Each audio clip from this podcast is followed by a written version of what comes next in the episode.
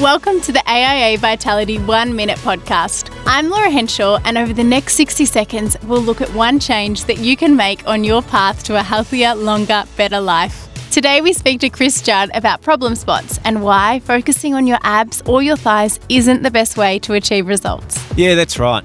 Our bodies store fat depending on our gender and genetics. So, where you put it on first is generally where you lose it first. That means you can't spot reduce fat. I reckon a much better goal is just trying to improve your overall fitness.